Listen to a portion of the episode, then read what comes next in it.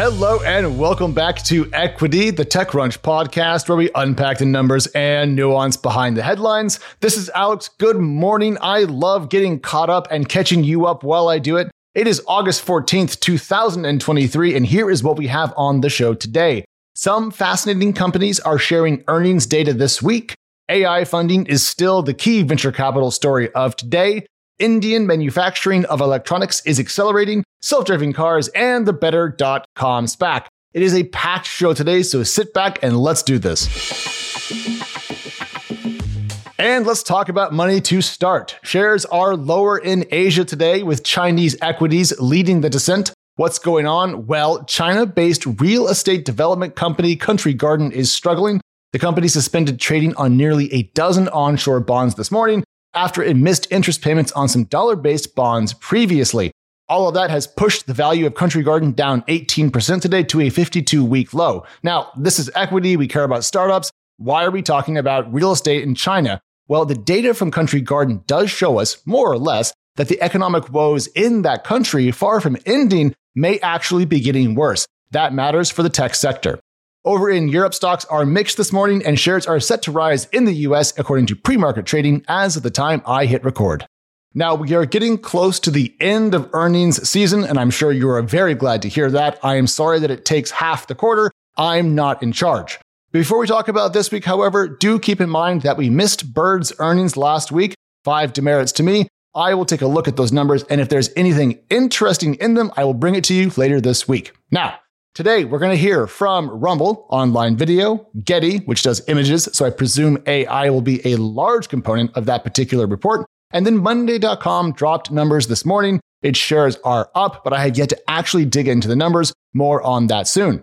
Then Tuesday, we'll hear from Sea Limited. Wednesday is Cisco. On Thursday, Bill.com, an American fintech company, and Bilibili, a Chinese online video firm. And then Friday, finally, to close out the week, Palo Alto Networks, a cybersecurity company, and Xpeng, which makes EVs. Still some meat on that bone. We'll talk about it. What about crypto? Well, there has been once again no material movement in crypto prices that we care about since last week. At the same time, NFT volume does appear rather weak as before, and so I'm tempted, given the lack of data, to yank this section from the show. There just isn't as much news that seems to matter to bring to you to have it have its own section. Though I'm sure that the day we did that, crypto would do something huge, busy, and newsy. The weird thing that I've learned after covering crypto for around a decade is that the moment you look away, things happen. So perhaps I'm crying wolf, but at least this Monday, not that much news from Cryptoland. Next up, big news that matters, and that means we must talk about AI. Now, the jump in perceived venture capital activity in the AI space is still afoot. Last week, for example, the information reported that Modular is in talks with General Catalyst to raise a Series A at a $600 million valuation.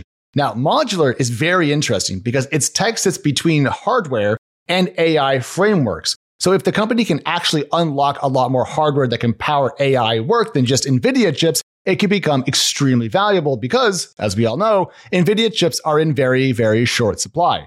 And before that, last week as well, we also heard that Tome.ai may raise $60 million more at a $600 million valuation.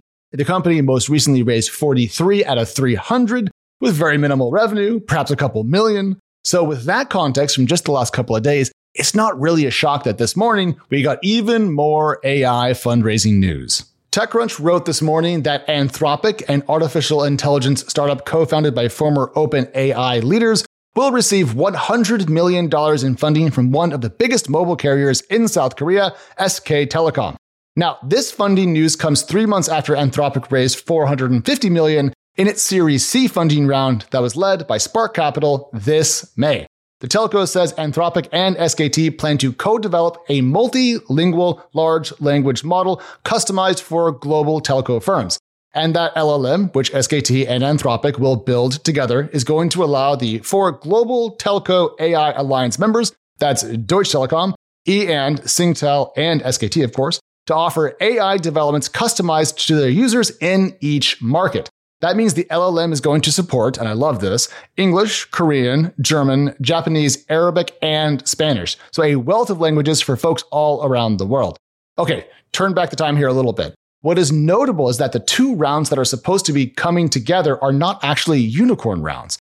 I bet that in 2021 they would have been, and that makes them feel excessive perhaps in revenue terms, but not that insane despite Twitter snark in certain cases. And when it comes to Anthropic, well, it's worth more than 4 billion, so certainly it is a multiple unicorn, if you will. The rule seems to be that if you're building AI models, there's an ocean of capital that wants a chunk of your business. But if you're not, you're doing something else in the AI space that is, say, related, well, valuations are not quite at the unicorn level for the early stage, which does imply some sanity, even given all the AI hype. We have talked a lot on the podcast about India's place in the global tech ecosystem and how China's losses on the manufacturing front are potentially India's gain. Well, all that talk really is predicated on progress, at least in certain areas. Now, TechCrunch reports that India's ambitious push for self sufficiency in mobile phone assembling is yielding real results.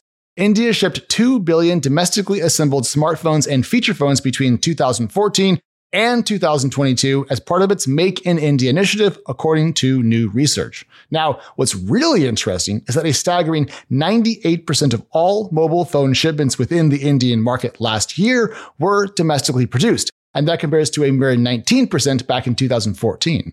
Even more, 16% of the production was exported, according to Hong Kong headquartered market and research firm Counterpoint. Now, today, India is assembling roughly 1.8 times more smartphones than Vietnam and about a quarter of China's output.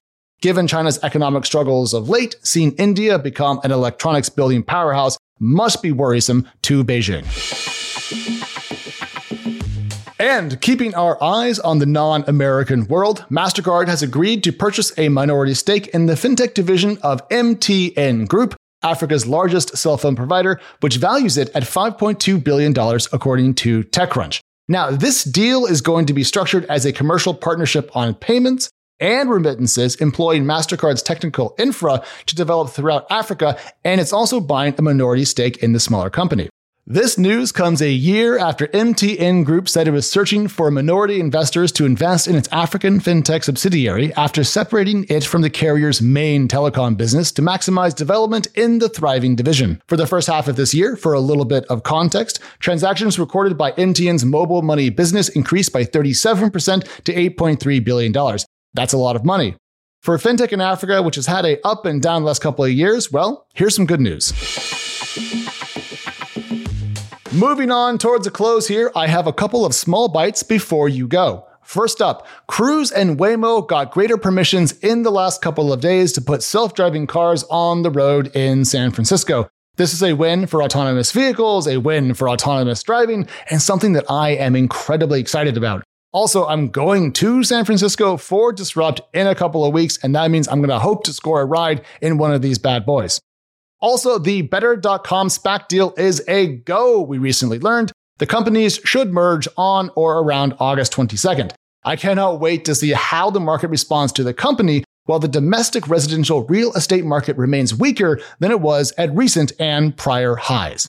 And finally, in closing, it's worth looking into the Internet Archive suits that have received so much attention in the last couple of days, and the weird and difficult issues with all the content going digital and the question of really who owns the past. This is one of those big news items that should not happen in the background, but really does need to be understood by everybody who is online. So please read up on it and have an opinion.